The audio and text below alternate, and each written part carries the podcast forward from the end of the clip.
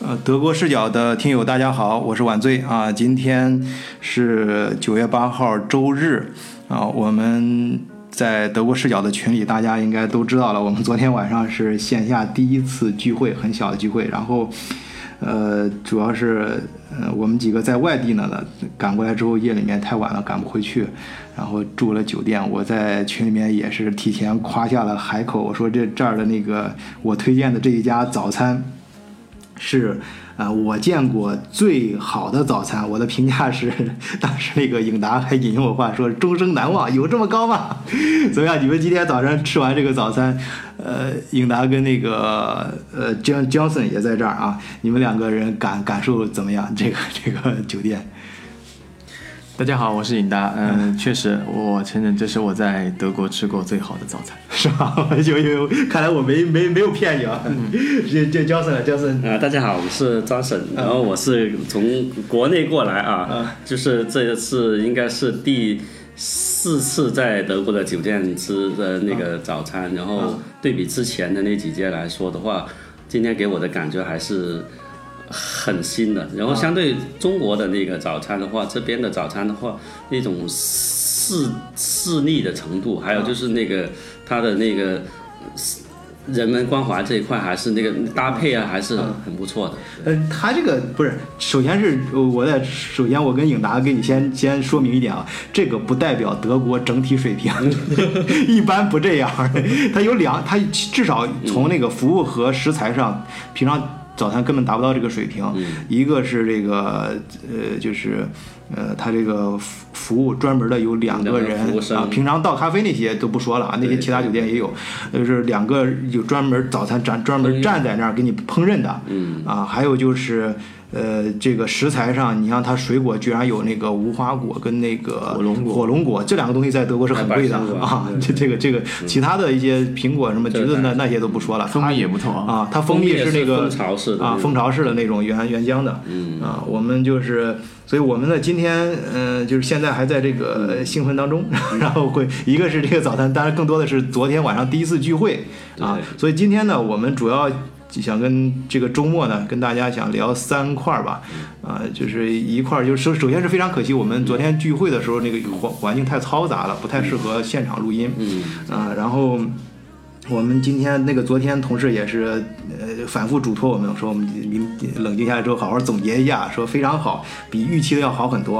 啊，这个一个一块儿是我们谈一谈这个我们我们。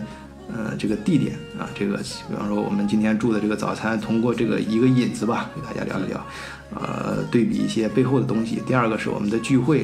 啊，呃，为什么我们就是本来是大家都是陌生的人？第一，我也是第一次有这样感受，就是有原本很陌生的人，但是第一次聚到一一一起却一见如故。哎，为什么有这种体验？啊，然后第第三个就是我们那个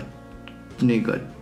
张 Johnson Johnson 刚从国内过来。然后是过来来几天，也是考察，在德国考察啊。他以一个就是跟很多听友一样，就是一个中国人的这个，呃，在国内的中国人的视视角过来说，谈一下自己的切身感受。然后我跟颖达呢陪聊一下，就是跟大家正好也就我们最近在群里面大家提到的一些问题，经常说到的一些事儿，来跟大家聊一聊啊。今天我们主要就这三块啊，呃，然后第一第一块呢就是这个。早餐，早餐的话，呃，就反正我们住这个酒店啊，就是如果也是我们感觉就是住这个酒店，不不论是这个我们住这个地方，跟这个早餐，我们觉得是物超所值啊。这个价格我们可以给大家明说啊，就是我们三个人相当于每个人大约七十欧元，啊，但是这个这个体验绝对是五星级以上的，无论是住的啊，它这个精细程度还是每个东西的质量。呃，然后再加上早，尤其是早餐，我们刚才提到的那那那两点，从服务和这个食材上，绝对都是五星级以上的这个标准，都很多五星级不一定都能达达得到。然后我们花的价格呢，这个大家也知道，这个每个人七十欧元的话，就相当于是呃三星四星之间的这个价格，在德国啊，在德国就是这个价格。呃，这个呃，当然我们重点不是说吃啊，这主要是主要是。呃，考虑的主要是这个这个地方啊，我们也我是我也是无意中找到这个地方，呃，是巴斯福的招待所啊，就是颖达也是说，也是感觉到，就是觉得他是 他不是说人家好像开这个酒店不是说为了挣钱啊，就是大集团依托大集团展示的形象，也不知道是干什么，反正就是肯定是成本，感觉他成本是扣不住的这个。嗯，我们那个，呃，当然我们这个酒酒店就是，呃，就这个名字我们不不告诉大家，因为他没给我们广告费。但但是，呃，在我们群里面的，我们可以告诉大家地址，这算我们群里面内部的一个福利啊，欢迎大家大家加入我们德国视角的听友群，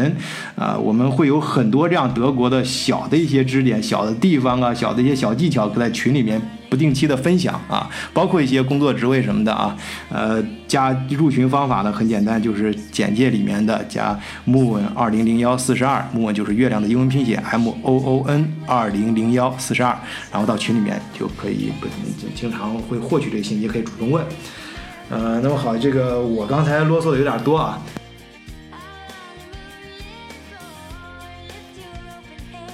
你你应该就比较有发言权，就是。国内你在国内住过的酒店啊，早餐呢，就是感觉比这边跟这个今天这个风格，它它这个风格虽然就是比整体水平要高很多，但是它比较有代表性，就跟这种风格的比，你感觉这个风格有什么不太一样？跟国内？呃，给我的第一个感觉就是说它那个很很整洁，就相对那个国内来说的话，可能会有点混乱。就是像我在国内也住过那个呃富丽的那个索菲特那些来说。跟这个完全没法比的，是吧？索菲特呢？我住的索菲特很很高端呀，就是那种那样大厅哇，那个就是国内那种好是能看得见的。对。但实际上你你细分到每一个东西的质量的时候，对，包括你摆放啊，你那个你那个那个那个排列啊，还有就是那个整个顺序啊，这边是很合理一个环岛，然后就是。放的那个分区很明显，对吧？然后的话，你去选择的时候，你可以包括刚才那个呃，你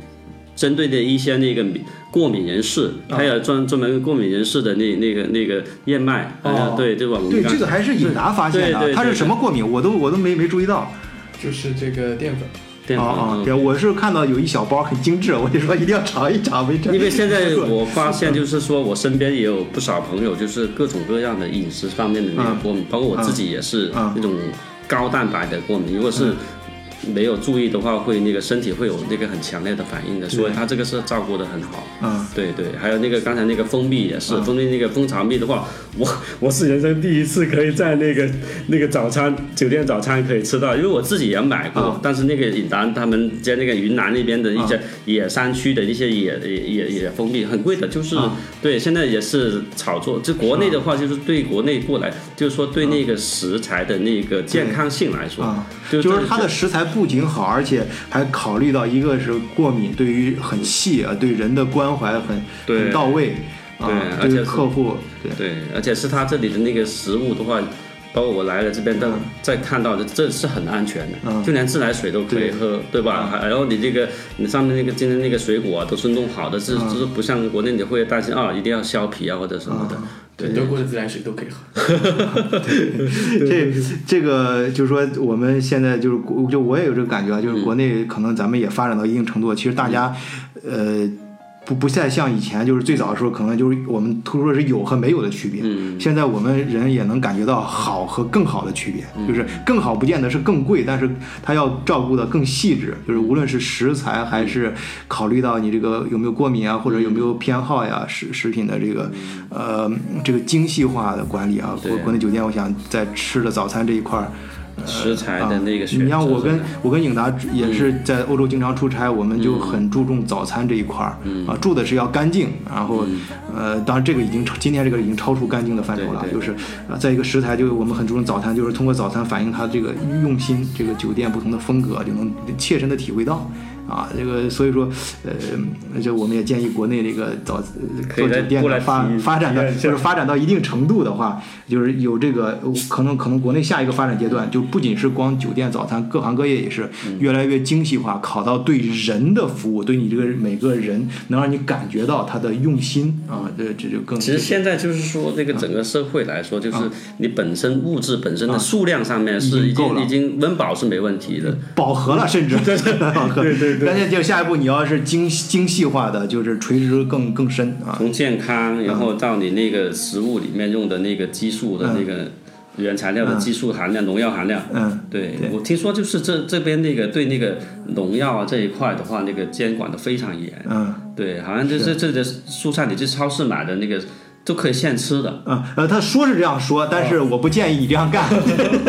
对，因为我这边我也听他说，最好还是因为他德德国的超市啊，它的蔬菜水果，它还是分的，就是是有机的和无机的。然后有机的它就不用那个化肥之类的，那大部分还是无机的嘛。呃，它跟国内一样啊。那你那你就是说，呃，还是最好过来拿水冲一下，因为它表面上那些东西啊，不管是什么东西啊，你拿水冲一下，能能把大部分给冲冲掉，还还是很很重要的。哎，你们在德国有没有买这种？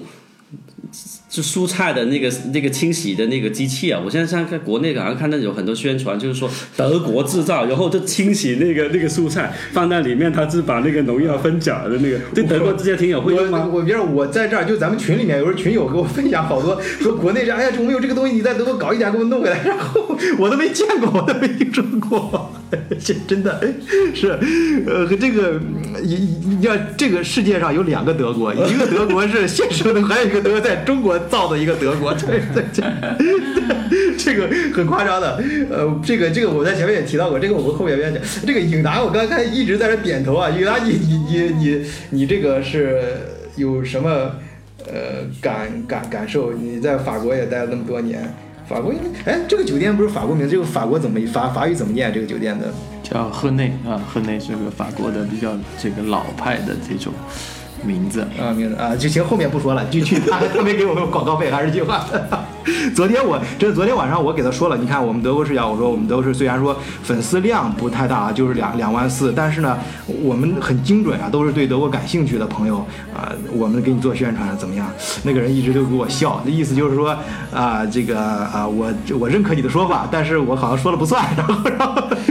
因为他没有那个平台，但是他一直给我强调，你你明天你们要视频了，拍一下我们这个 logo 啊，要要这个 logo。我说那个什么，我说行吧，我们那个明天再再说吧。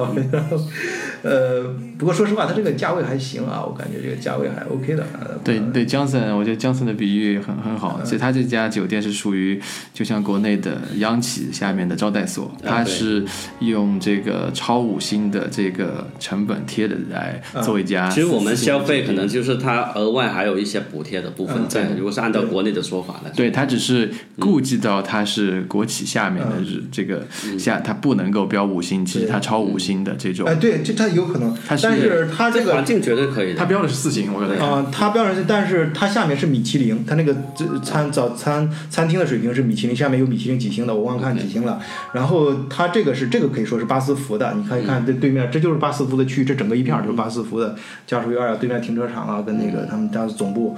嗯。具体地方大家加入德国视角的听友群啊，然后然后我们在群里面可以告诉你。然后是，呃，我们这个这个也是为什么先说早餐呢？也是完成了我们昨天在我们的聚会第一次聚会的群里面啊，群那个小群友，呃，给我们反复叮叮叮嘱的，一定要让我们谈一下感受啊，说说感受好了，他们要也来感受一下啊，这个，呃，所以第二呃第二块呢，就提到我们昨天晚上的聚会。嗯，昨天晚上的聚会，哎，那个谁，呃，刚才那个颖达写了写了一句话，我给大家念。颖达你自己念吧。这个聚会的感受，我觉得颖达写的这句话，呃，语言虽然这个字写的不咋地，但是这个内容写的写的写的很很到位啊。颖达，嗯，对，这是我问晚醉的一个问题，我说，呃，为什么会有一种啊，这个对昨天这帮未曾谋面的微信群友有一种。一见如故的默契感。嗯，其实我他这个问题问的很好，因为我昨天其实很担心的，因为在咱们群里面，大家那个听友群也能感觉到啊，就是好多。群友就是问我说想来，甚至有些想从国内飞过来什么的，我我就 我去给 婉转的拒绝了。说实话，不是说我不想，咱谁谁不想自己粉丝量谁自己群里多呀？我只是真的是害怕。第一，我呃不太敢搞这个大型的聚会，没没经没不是不是有经验，也以前我也做过，就是做孵化器总经理的时候，那各种几百人的聚会也搞过，包括高高端的，还有各种呃主题的峰会。但是，这种就是因为这种没有任何利益关系，你知道吧？我们没有任何利益关系，大家而且都是自费的，呃，然后呃，第一次我就想尽量控制在就是十个人之内，就是一个桌子能坐得下，而且聊的话不会太尴尬。我都已经做好思想准备了。其实我昨天没敢，路上没敢跟颖达说，跟颖达一块开车过来的。我心里面就想，如果太尴尬了，反正一个桌上嘛，大家埋头自己吃，吃完了散伙就行了。然后，哎，结果真的是一见如故啊！就包括你看，昨天那个谁，买丽就先去了，还到了长野家。其实长野也邀请我们两个，我们就就到太晚了，说先到他家看一看。你知道，一般这个人中，尤其是中国人啊，就是能让你到他自己家里面去看一看，这个是很不一样的感情啊。那个买丽就是带着她婆婆跟她呃儿子还有老婆，呃，就是哎，真的是去带到到到的早了就去长野家。买丽后来也来了之后跟咱们讲嘛，他们是有顾忌的，她婆婆害怕的啊，害怕就是。完全不认识嘛，因为原来这完全不认识，只是在那个网友呃网上扯一扯。尤其婉丽说，呃，婉丽她她那个什么，他妈问他嘛，说你去见谁？网友，然后 然后说去他家，然后感觉感觉到什么聊，好像是跟多年的老朋友那种感觉，然后很不可思议。呃，结果他们去了之后，真的就感觉很好。而且王丽买丽昨天她是有自己信仰嘛，少数民族，她所以不能到我们一块儿吃饭，很可惜。所以她的父母啊，就是在去别人家的时候也很顾忌，就是说不是，而且那个长野那边人家准备的一些小点心啊，都是很顾忌，就是说哎，没有没有什么什么的，很放心。他一个是这这种信任感啊，真的是。呃，很到位的气氛啊，就是能能能能到到人家家，然后他他他他确实玛丽他太太跟那个他呃老老丈母娘，就是感觉到非常意外，但是他说最后呃就是到家之后出来之后的这种感受是非常好的啊，这种气氛。但是昨天晚上我们见面之后也是。呃，这种感受啊，就是我我我自己也是这种感受，就是很意外，就人生中一次第一次这种体验，就是刚才这个 这个颖达用的词很到位，未曾谋面的啊，就是陌生人第一次相见的时候，却感觉一见如故，这是真的，我人生第一次遇到这样的体验，没有利益关系聚到一起啊，这种很的，而且是从我们好像都是从德国不同的地区过来的啊，而且那个就像那个谁。昨天那个长野啊，用的这个词儿，每个人都有一个骚动的心灵，听大家每个人自己介绍，讲讲自己的故事，都是去了好几个地方，然后每一个地方看看，带着不同的感受和每一个地方不同的这个这个这个气味，然后聚到了一起，我又形成了一个新的气味啊。然后这种，呃，那个昨天聚会，哎，那个呃，张张张森，你你你你是什么感受？昨天聚会从从国内过来。国内有有没有这样的类似的？你们有没有这样的聚会？呃，国内类似的应该会有，对对，因为就是说我们本来在群聊的时候，其实是有很多那种思维的那个碰撞啊。对我们其实，在群聊的过程中有一些那个共识，就是交流的话，反而比那个现在的你跟一些朋友的那个交流可能更密切一点，因为我们那个话题啊，都有一些那个我们针对性的。对对，所以我们一来的话就。真的是感觉是好像见老朋友一样啊！对，就是说可能可能一开始我一开始见面都不知道谁对谁谁谁是谁啊！对对，后来那个但是一说话就一说话呢，这不群里面谁对对对对，会会会会会有那个。就昨天那个谁，因为咱们这个群，我真的感觉到很欣慰啊！就好多人其实也问我这个问题，很俗啊，当然也是个很正常，就是呃，王队，你搞这个东西啊，这个节目这群，你挣钱吗？你怎么挣钱？我说我说现在不是搞，至少我觉得做这件事是对的，因为在大家能够。能够帮到大家。你像昨天下午，就国内一个群友啊，我这儿不提名字了啊，因为人家涉及到他一些隐私的事儿。群友他就是想办移民过来，然后呢，哎，他就是考察了几个欧洲的国家，其中考察到西班牙的时候，他想去西班牙。那我说还是而且正在看西班牙和西呃那个呃那个希腊的宣讲会，国内的中介嘛在宣宣传的。然后我当时就赶快给他拉了一个。咱们在西班牙的群友，哎，他一群一一群聊就很感动。首先那个那个那西班牙那个呃那个 这个可以说，西班牙三江在在我们群里面大家都能看到，有时候也经常发言。他他直接回言这样，我在群里面也是看到你，然后经常我爬楼，就是咱们群咱们群说的，其实有些话是 其他群看不到的，就是有些我们很很实在，有些聊些东西，经常爬楼翻跟翻看小说翻看那个什么一样，而且真实的互动的，真实啊。对。然后哎，我经常看到你发言啊，原来是你啊。然后，然后 然后啊，然后他，而且那个人，那个国内那个群友就非常的感到，哎，真的真的是很很感谢咱们德国视角这个群，因为他，呃，在呃，就是到他。听国内宣讲是一回事，都是官方的，但是你呃人在这个西班牙给你。切身的感受，然后以及自己生活中一些可能不太能公开说的一些，特别是那些信息，哎，跟跟你拉给我拉个小群，就我们三个人嘛，自己聊一聊，这个他对他说收益非常大。他说这个不是钱的问题，不是你到哪能买得来的，这个这种，而且很真实，对他帮助有时候可能是会会帮到很大很大啊，帮他避免一些很大的错误啊，或者是帮帮到他找到一些很好的一些捷捷径啊。呃，那个。颖达，你你你你这个感受就这一一一句话吗？还有什么隐身？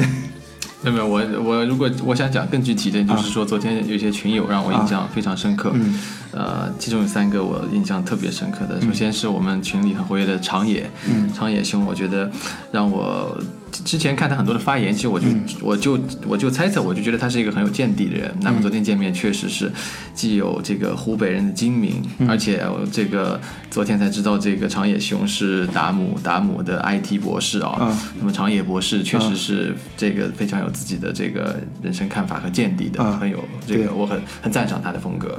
然后我们昨天唯一的这个美女 K K K 群友啊，这个我也非常的这个欣赏他，这个是一个。非常的积极向上，嗯，然后热爱生活的一个这个年轻貌美的女士啊，嗯，对，她我而且很谦虚啊，是她一直说自己，哎呀，这这个有点呃是在人世间时间太长，不是不不能这么说，就是年龄啊，但实际上。真的可以给我们的感觉就像二十多岁的小姑娘一样啊，就是就特别那种活力，活力，对，活力。而且就是你知道有些东西啊，就是有些人这个面貌给人的活力不是化妆品能够带来的，对，真的是一种心态的反应。对，热爱生活啊啊，热爱生活，而且我们个人魅力啊，对这个魅力，对，就是很青春，很活跃。对他作为一个从国内过来，语言不通的时候啊，照顾自己孩子到一个新的城市、新的国家融入一个人一个人，那么的话，他的个人能力和这个。呃，这个融入的这个能力非常厉害。对，就是他其实昨天看他是谈笑风生啊，但实际上他你可以想象，他一个就像颖达说的，他一个女的，然后一个女人在这边带着孩子过来闯荡，就等于开辟新的生活嘛，其实是很不容易的。生活中一定遇到了很多困难，但是他给我们的反应就是很乐观的啊，非常乐积极的。我们真的，我们就是。很很很很感动，就是跟你看看跟他聊一聊，你就说你自己的生活遇到困难，其实也都可以了，可以想开了。还有一个很感动的就是买力啊，买力这个 我我觉得很遗憾，我们没能一起吃饭，因为没找到合适的餐厅。但是他来了以后，真的从第一面见到我就觉得非常实在的一位朋友。嗯，然后后来。拿了一个很大的包出来给我们大家分一些小礼物啊，然后买力的皮，咱们在群里面分过，大家都一看啊，看到买力的皮了，都是从宝马上剥下来，真的是宝马的车的，就给宝马供货的，而且那个公司也里尔是属于是德国顶级的代工厂了，就是做最最好的美国品牌的啊内内饰的这些就是皮制品啊什么，就是就最好了，就是给车零部件供供货啊这。呃，我们也是，呃，就是我们有些，就是咱们还是那句话，我们感觉到，嗯，我们能聚在一起啊，就是这种没，首先是没有任何利益关系的。第二是真实，因为我们的那些对第二那个话题啊，包括我们一些观点都很自由的。啊。对我不会说有任何任何倾向性。对，然后然后聚在一起，这这种的话就是就好像是。找到了一个现实中好像不太不太有的地方，但是我们现实中又找，首先是在网上找到了，然后又把它一在现实中铺开了、展开了啊，所以这次也给了我很大的信心啊，就是我们首先德国视角这个事儿，我觉得是有意义的，我们先就这样子做下去，呃，能够确实是在很多一些地方能帮到大家，而且这种帮助不是金钱可以衡衡量的。啊，然后我们那个，呃，希望就是也希望更多的听友参与，能够而且给我们更更多的一些更好的建议，我们把把它做的。呃，更好一些啊，甚至于就是线下有一些怎么样去组建一些活动啊，能够实实在在的帮助大家。反正我们的主题还是很清楚嘛，就是关于跨国这一块儿，特别是中欧这一块儿，大家想到欧洲的或者欧洲想到中国开展生意的这种，呃，当然不仅是生意，还有生活啊，刚过来的人，还有你想过来的人，了解一些信息啊，相互交流啊，啊，找到一些方法。呃，其实没，即使是你没有实际这方面需求的，你作为人生来说多一些。看多开一扇窗口啊，德国视角，开多个多多换一个视角去看待一些问题。呃，听一听别人的想法，聊一聊，我觉得是也是一件很有趣儿的事儿啊。所以这所以长野昨天说嘛，都是一帮具有 有趣的灵魂。我觉得不是骚动的灵魂，应该改成有趣的灵魂啊，都是他有有趣的灵魂。嗯，那么那个。呃，刚才提到那个 Kiki 啊，像这种就是，但我们昨天群里面是谁？我看过，我忘了是谁发言说，哎，这个男女啊，柠檬说的吧，严男女严重失调，你们这个女美女太这个就 Kiki 啊，这个呃，昨天女生确实就 Kiki，但是我们希望下次聚会能呃女生也来，也没办法，也不用担心，我们这个德国安全还是可以的。啊，这这这个也碰巧啊，我们也不是说也不一定要追求非得多少女生多少男生，呃呃，但是 K K 他给我们展示的这个乐观啊，就是一个女性中国女性的这种魅力啊，我觉得对那个长不是长野，就是这 John Johnson 的作用非常大。Johnson 就说：“哎呀，我应该让你跟我老婆好好聊聊。”就是说太太，这一年他来，你太太不听咱们节目吧？听也没事儿是吧？反正也没说他坏啊，就是反正就是希望他能够呃跟也通过跟 K K 这样的人啊接触接触，能够让他呃感受到一些呃就是有一些真实的感受的信息的交流啊。对，很乐观，然后那个接受那个新的东西很快，对吧？而且是我没想到他一年。的时间就是可以有这么大的那个信息量啊，就是很多方面细节的东西他都知道在德国怎么操作的。啊，对。对，我觉得他谈这个孩子上学呀，什么哈，包括他一开始是说那个找那个羽毛球的退役的那个教练，对吧？我就在在德国这个应该羽毛球在这边应该是哇，他居然能想到这个，很小众 很小众的一个东西啊。还有他跟那个谁，他也昨天就也很跑很很很很巧，我们跟那个荀贵兄啊。呃，跟我还同同同姓，然后他熊贵雄也是在这附近，他们居然他们孩子在同一个学校，对，一说名字都，熊贵不知道他还叫什么，但他知道熊贵的孩子叫叫叫什么名字，所以这个 K K 还是很很厉害的啊，就是然后呃他在呃他他他而且跟你老婆他。他甚至对于有些问题，比你跟你老婆交流都有说服力。他同样一个一个从女性的啊，从女性从母亲啊这个角度啊，都可以去跟你啊，你那你像你刚来德国，你来这几天考察的话，你的这个感触啊，你有什么感感触能跟大家聊一聊一聊吗？我们首先把你这个行程远，你刚是刚到海那个德国这个这这这次考察第一站是哪？呃，我刚到是先在爱森，嗯。啊，那个因为爱森的话中国人是比较多的，嗯，我现在看国内的话，那个很多那个学生啊，优先选择的那个第一站是在爱森，嗯，去那学语言班，嗯，然后因为爱森那边那个便宜，呃，便宜这是一个意思，另外一个就是在爱森那个语言班，他那个考试的那个等的那个排期比较短一点，不像如果是南边这里可能就是。一年或者是有几次那个德福，他那边可能是不是几个月？所以就是啊，你你你考试的时候就是可以省很多时间。嗯啊，第二就是刚才那个那个便宜那个也是一个很大的因素。啊，然后第三的话可能是是说，呃，艾森这个品也比较比较老牌的一个德国城市。对对，我那天也是跟他们讲，就是你别看艾森这个地方，其实艾森的。他的那个当时那个大炮，就是让中国我们从从清从清朝的时候没落，就是因为他这个大炮。不是，是这样的，就是当年啊，呃，就是清朝末年的时候，都是从蒂森克鲁伯，蒂森克鲁呃俄总部在艾森嘛，对，买的这个大炮，包括咱们北洋呃，咱们北洋水师号称亚洲第一雄师嘛，买的是大炮，他日本也是买的。这儿，但是不同点在哪儿啊？就是说，咱们当时买的花，清政花了很多钱，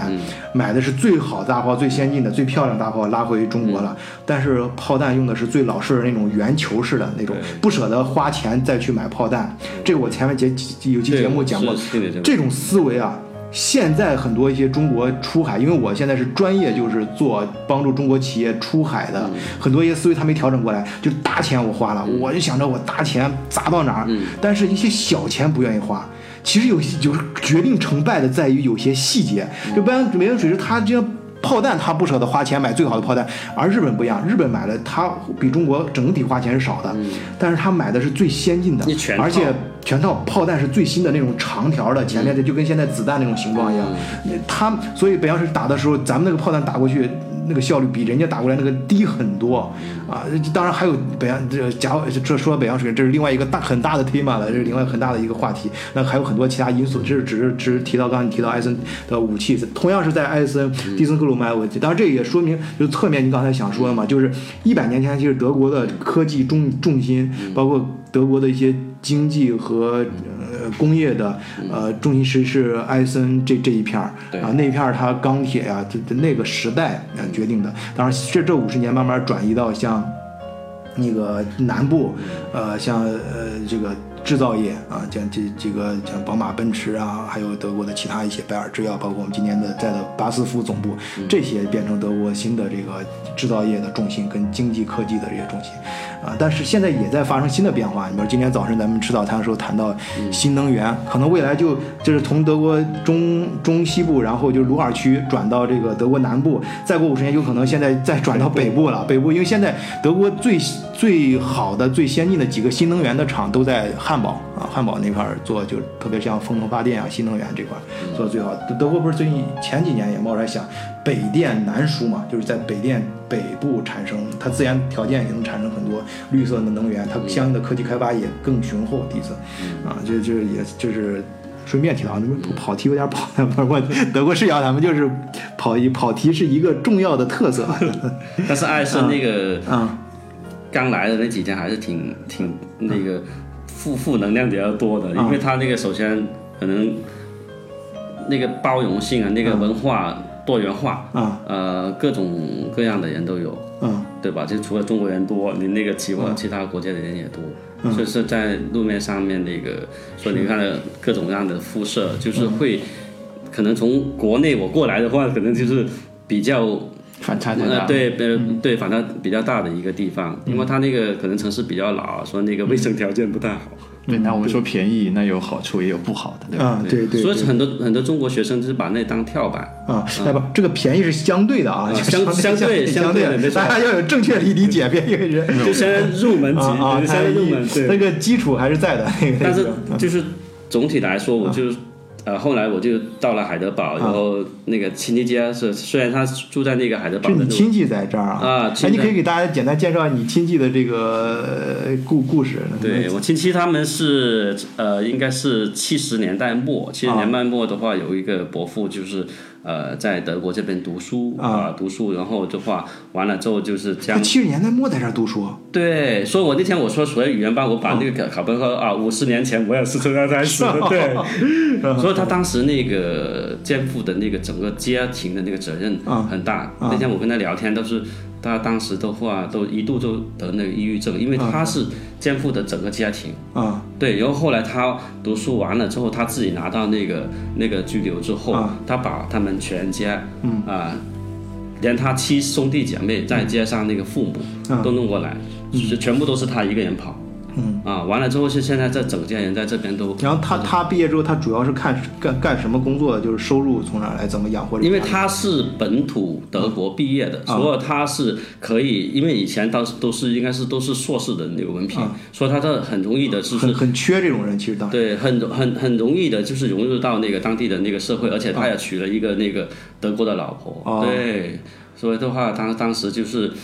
呃，也有家庭，也有也有把全家都都都挪过来，然后完了过来，他们过来呢，你不是还因为是开有餐馆什么的，那后来的事了。就是这个是其他叔叔，不是他，对他他的其他的，但是他其他我看了一下，他其他的那个几个兄弟姐妹都基本上都是在这边开餐馆，啊，开对对对，而且开餐馆的话，呃，还不错啊，都是可以对住到那个德国的 house 啊，就是我，但德国的 house 很大，真的是令我很惊讶。就我跟他们讲，我在家里面可能在国内一百多平米，他们说啊很大很大，但是我们可以你要去掉那个分摊的面积统很少。统计方法不一样。对，然后我是说，他他那个房子多大？他说两百平米，我说不可能嘛，在国内你那个应该算四百平米了，总共四层对吧？地下室，还有就是每一层的话都有四个房间，啊，对吧？这个而且还有自地都是自己的地，地都是永久永久可以世代相传。对对，但是在德国就是住 house 有一个比较嗯。对人比较麻烦的地方，就是说他那个花园要打理，嗯，因为他们这个打理呢，这个是两个方面，第一个是是邻居的压力，嗯，就他们说，如果你住在那个呃，就虽然是农村啊，但如果你不把你自己家里面那个花园打理好的话，就邻居会报警的，然后政府派人来给你打扫 打扫，但是你要付账，账单随后会寄过来，对对，比你自己请人要贵啊。对对对对对对。哎，刚刚刚刚提到餐馆，我想插一句啊，就是昨天晚上我们吃饭一家餐馆，是我觉得是我在德国见过最大的自助中餐馆，四百四百五十四百五十位，可以。做婚婚礼婚庆的这种自助餐厅，在德国，我我 在今天有有好好几个就是超出我第一次想象啊！第一次，首先是呃，这个昨天中餐我也是第一看，第一次见到这么大的中餐馆，就是在在德国。然后这个第一次有人生体验，陌生人第一次聚到一起，感觉一见如故。然后，然后这个酒店，当然这这酒店这是我推荐，对我对我来说第二次了，但是也可以给你们分享第一次的感受，就是感觉呃吃过最好吃的。早餐这个评价真的不不过分啊！这个大家来感受。而且是正宗德国的啊，正宗德国的。你要体现德国，就他的是，就像中国有很多央企的那个什么呀，他这是巴斯夫是德国顶级的企业，然后自己拿一企业的展，感觉像展示的企业形象一样啊，真的是。对对。啊，这个接接着江啊，对江先说，然后后面就是去了那个黑森林地区，对吧？在那个 T T T T C。那个滴滴湖，滴滴湖，我 滴湖，我是一次我开错了，就是从那个呃 Freiburg 是吧？就是德呃德那个就是德德国跟那个不是德国呃德德国跟法国交界的那个城市是叫什么堡呃。我我就一时话到嘴边想不起来，就弗莱堡那那一片儿，有实际上是德法那个，就每年安全会议在在那儿开，呃，然后是到弗莱堡，弗莱堡开出来之后，我本来是去瑞瑞士的，结果中间七拐八拐拐错了，拐到滴滴湖了，我操，那而且滴滴湖周围全是那种小路，围着那湖转，然后特别漂亮，一个看上去啊，真的是那种感觉一是山重水复疑无路，然后七拐八拐又又一村儿，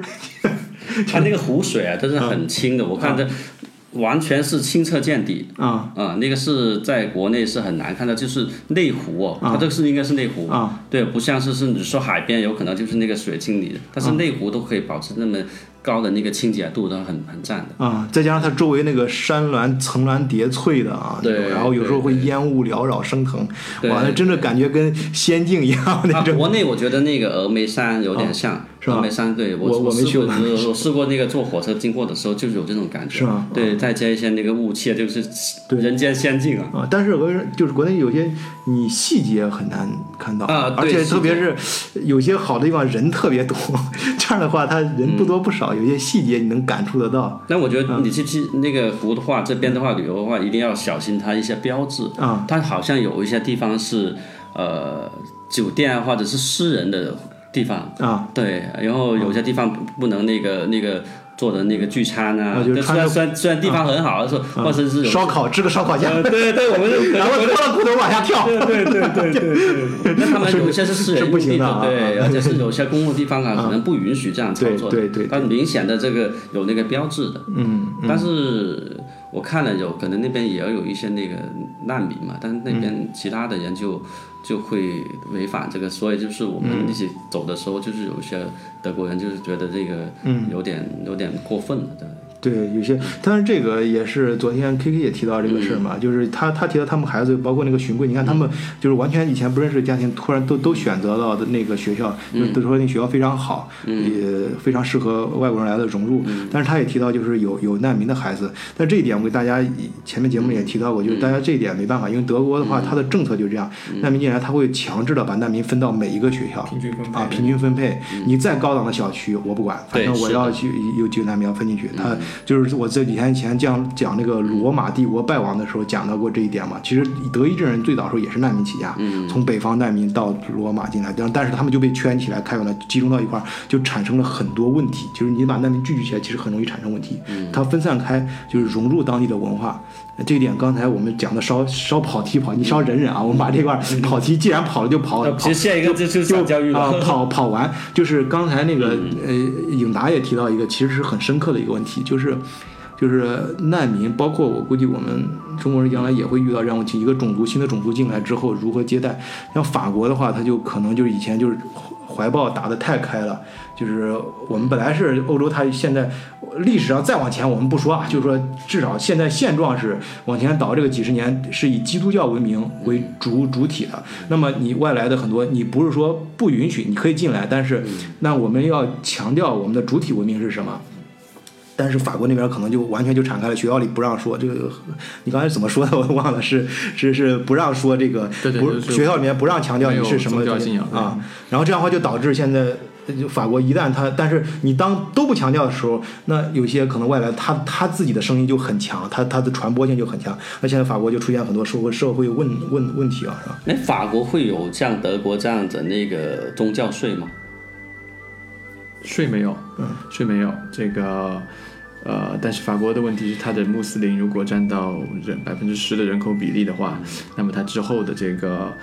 扩张的速度就会快。而且我之前，因为呃，可能有朋友知道，我之前生活在法国，所以我到法国，从法国到德国的时候，我当时呃自己是做过心里做过一个比喻，我说法国和德国的较量其实是这个两个呃移民族群的。就是法国、德国的差距，就像两个移民族群的差距。法国的第一大这个外来移民族群是阿尔及利亚的人，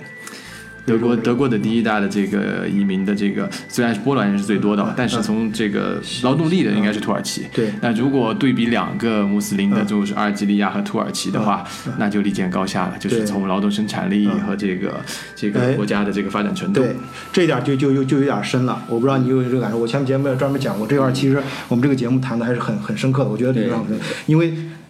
德这是取决就是法国跟。西欧的一些国家比较工业水平的时候，表面上看好像是这个两个国家的科技在比，其实法国有很多科技很厉害的，它不不不比德国差的。但是对于工业生产，你的车间里的那些人，工人对工人，因为这两个国家都遇到这个问题，到一定程度都是外来移民在搁本地人不干了，本地人在家领救济了，好多工厂里干活的都是外来移民。那德国的工厂里，因为我是从德国上学打工过来的嘛，去工厂里经常去各种工厂，当学生的时候去车间里打工，都是周围的人都是像东欧的。土耳其的，土耳其是最典型的嘛，这是历史原因。然后东德的是越南那边过来的，你西德这边就很多是非洲那边过来，因为法语嘛，从法语区从非洲过来的。那实际上是底层的话是这两个族群，就移民跟移民的较较较量，那这个就立见高高下了。对，所以那人的特质是不一样的。对对德国的影响，可能要在二十年之后，我们再看这批、这批默克尔放进来的叙利亚人，他们的第二代在德国长起来以后，对德国社会的冲击。啊，所以德国现在的话，años. 它的思想斗争也很大。当然，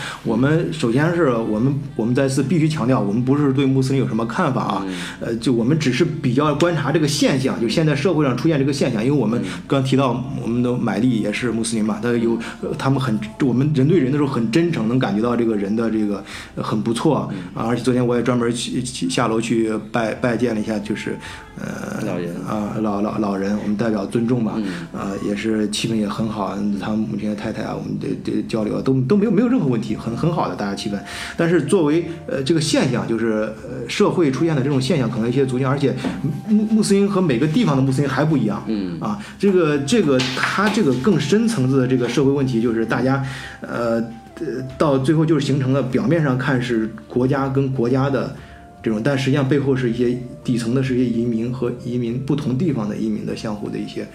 呃，这个对对对对比，造成了因为最终给最终反映到这个用的就是反映的，啊综合反映到最后就是你国家的产品和国家的产品不一样，国家的公司和另一个国家的公司同样在欧洲，但是公司和公司的竞争力也不一样啊，就这甚至潜移默化的东西啊，对啊，最后就整体的就有一个集中的反应对。啊。刚才就跑得有点远，刚才其实现在也可以引这个申到这个小学教育的那个问题了，就是说你刚才昨天也是呃 Kiki 的介呃介绍的，就是说他们现在刚才讲了那个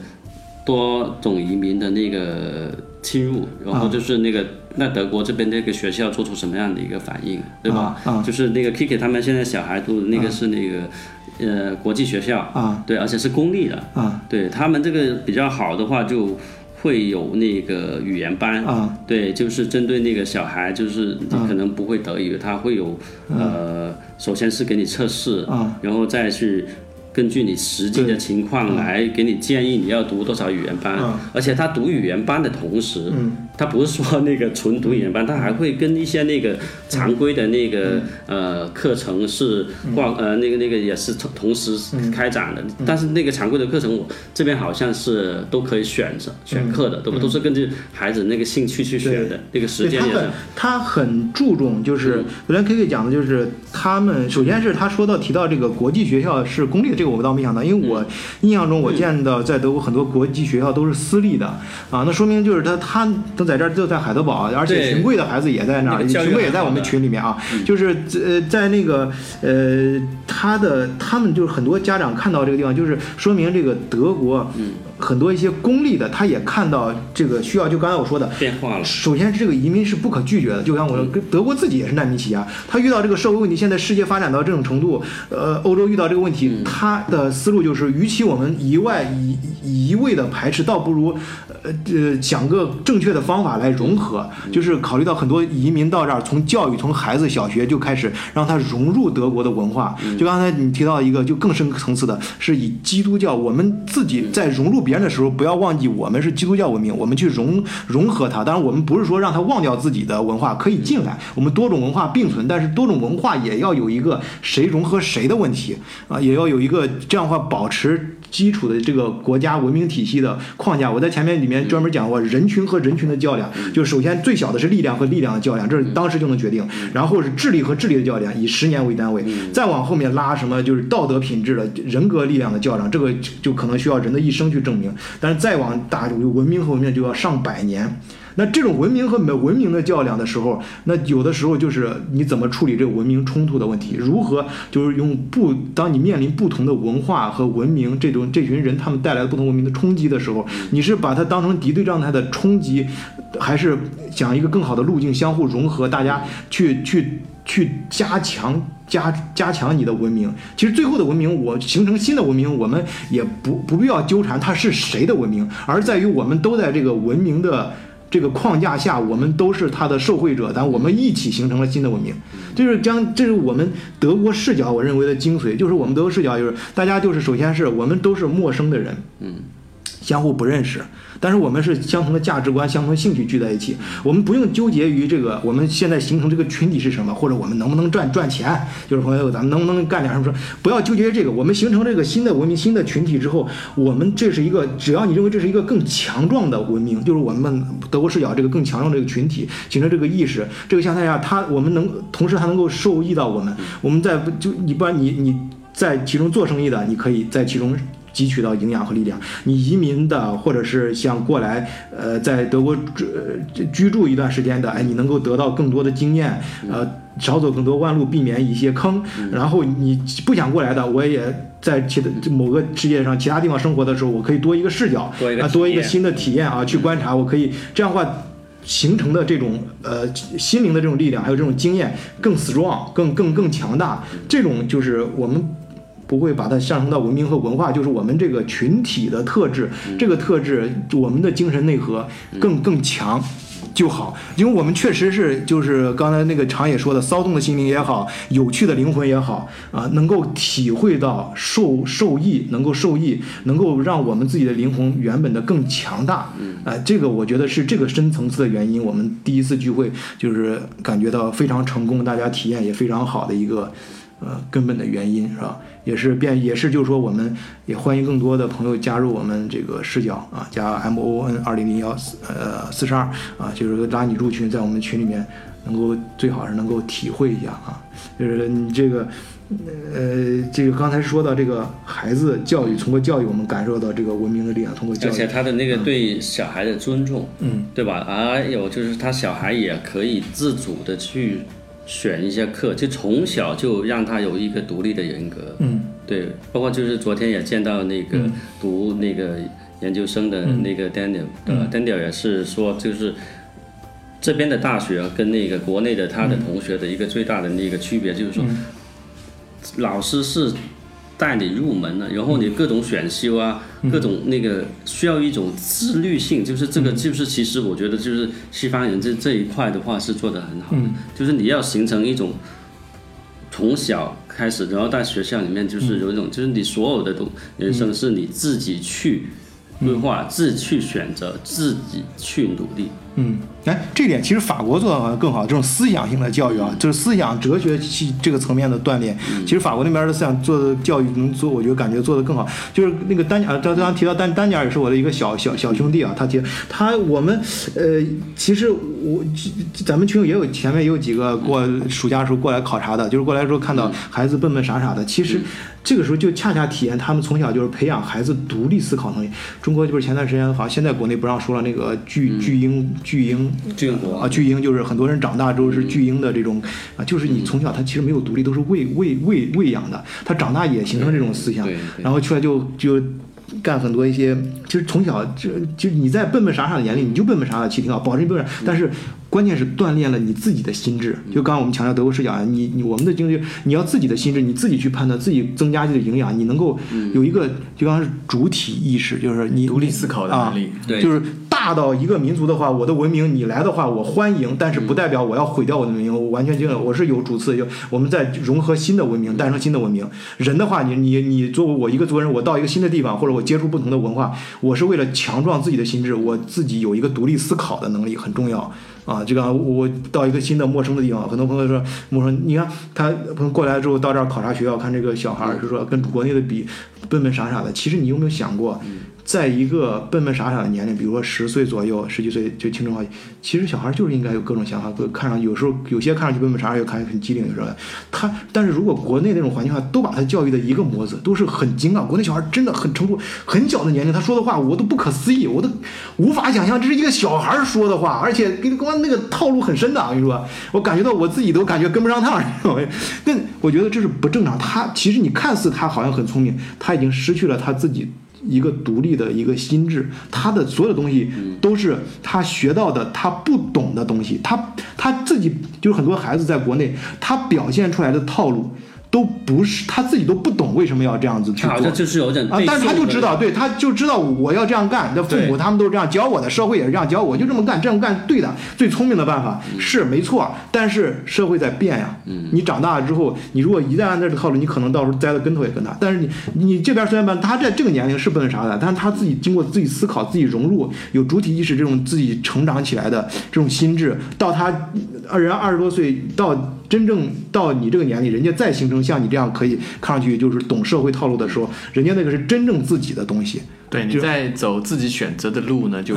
不会太容易迷失，因为你总是。听着别人说的，告别人告诉你怎么走的话，一旦那个带头人没了，你就不知道该往哪儿走了。这边的人的话，每个人摸到了自己要走的路，而且就是一旦你自己是想得很清楚的话，不会受到太多的外界干扰，你可以有个很明确的目标，很简单单纯的走到底。那么的话，不管在哪个方向，都会可能更走得更远一点。对，呃，我们前段时间跟那个咱们群里面安总，安总也交交流这个事儿，他说孩子也是他，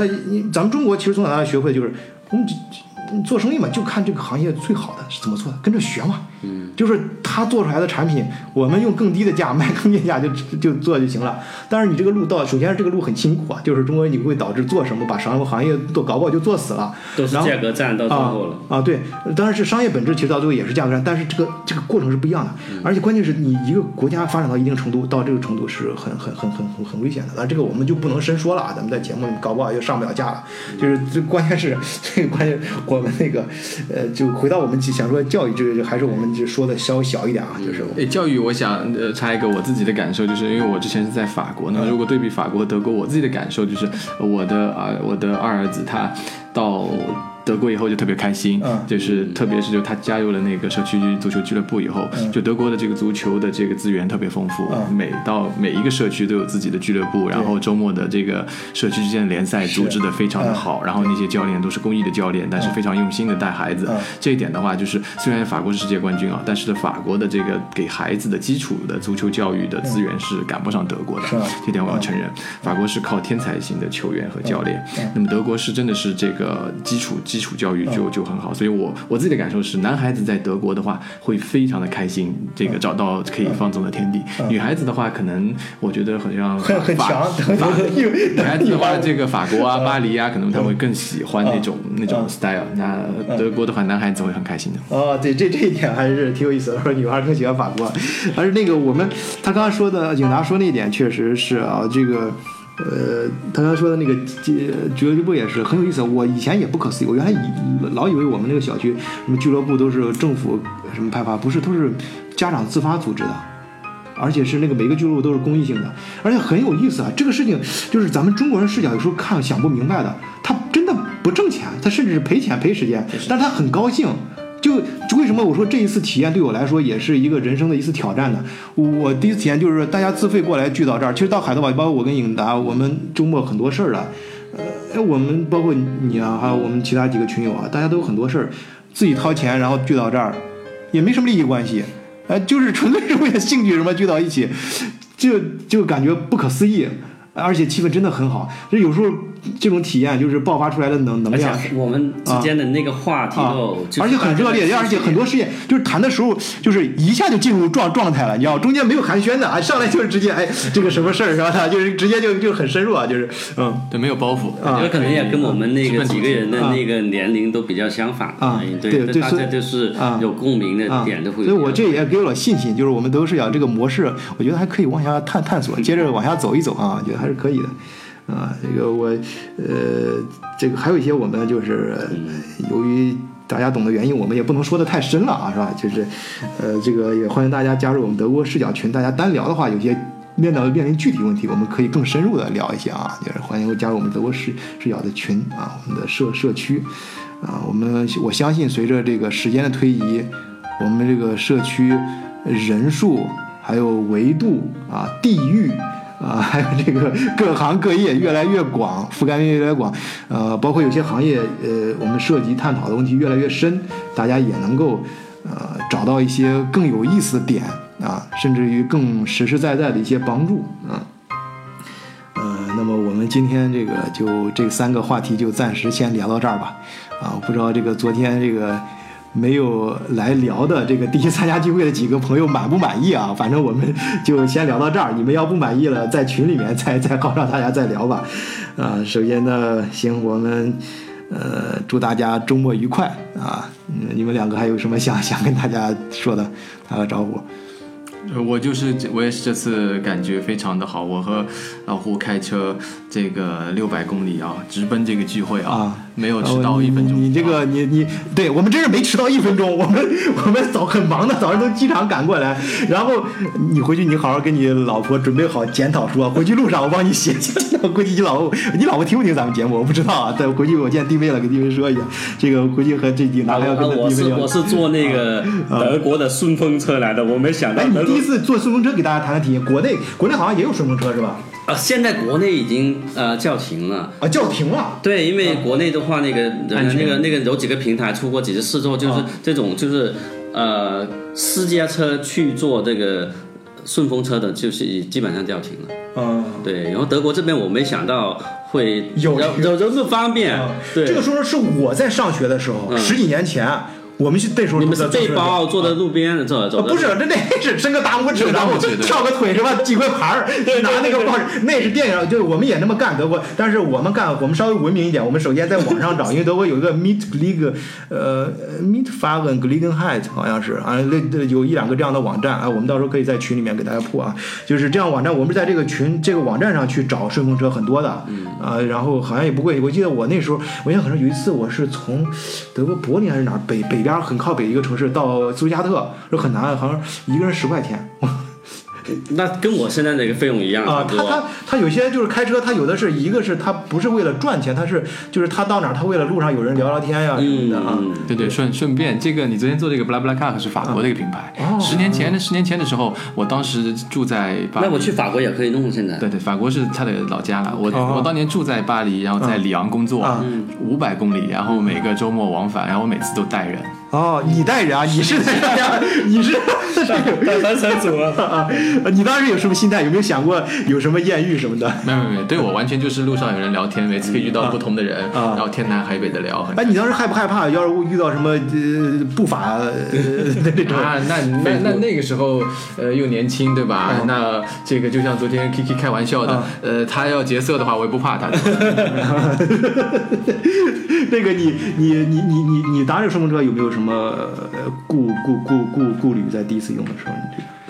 因为第一次我叫的是女生，说我没有顾虑。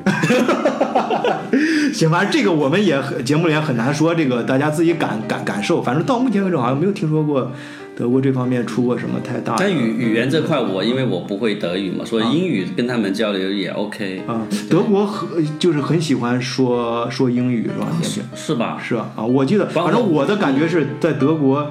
呃，就是你只要咱们这外国，包括今天早上也是，你还要他点咖啡的，我他会主动，你像外国他主动会讲讲英语，不管他讲的怎么样啊，他很喜欢秀他的英语。德国人，然后他法国好像是相反，是吧？我不知道，我听说的，听说法国是你作为外国人的话，你给他你给他讲法语，他不是你给他讲英语，他给你讲法语，然后他也能听。现在还好一点啊，对对对对，就哎，在法国他学英语的这个氛围，那现在年轻人没问题了，没问题了。之前的老嗯。行，呃，那好，那今天我们就聊到这儿吧。啊，好，那大家祝大家呃周日愉快啊，下次见啊，下次见啊，呃，尽尽快尽快有有一些新的活动，线下活动，我们各方面有建议放在我们群里说啊。好，谢谢大家，再见，再见，拜拜，嗯。好，最后这个在这个影达的强烈要求下，影影达还要给大家一个彩蛋啊，以彩蛋的形式来一段 freestyle，给大家讲一个昨天有趣的一个小插曲啊。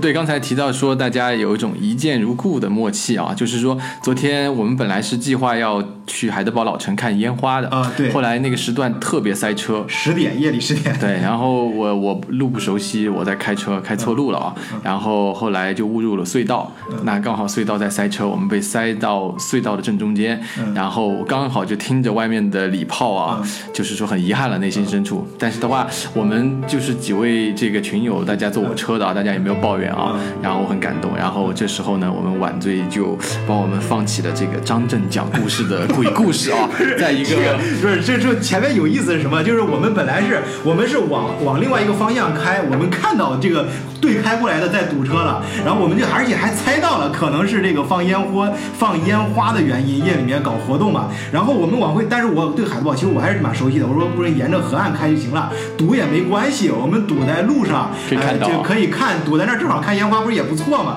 结果这堵在隧道里，我 抬头一看，周围漆黑一片，我根本就看什么都看不到。对，就是当时大家可以想象那种，就是我们错过了烟花，本来是很沮丧的心情，对对。但是由于我们有一种心内心的默契，就是说，呃，乘客们也没有怪我这个司机开错车啊，我们大家都没有抱怨，大家在很轻松的听着晚醉的鬼故事，然后在那边很很开心的在聊一些这个感兴趣的话题，就是就是有一种就是像老朋友们在一起的，就是对方有点什么。错，大家会很有包容心的，在然后很放得开的这个交流，对对对，这个很有意思啊。对你我，哎呀，颖达加这一点很深刻呀，把我们这个群的这个这个这个这个凝聚力啊，这个这个又升华到一个新的高高度啊啊！就是即使在遇到一些困难的时候，我们一样可以把它变成一个很有趣的事情啊，印证了这个长野有趣的灵魂到哪都很骚动，不是骚动的灵魂到哪都很有趣啊！对对对对，好，行，呃，不错不错啊啊，就这一段啊。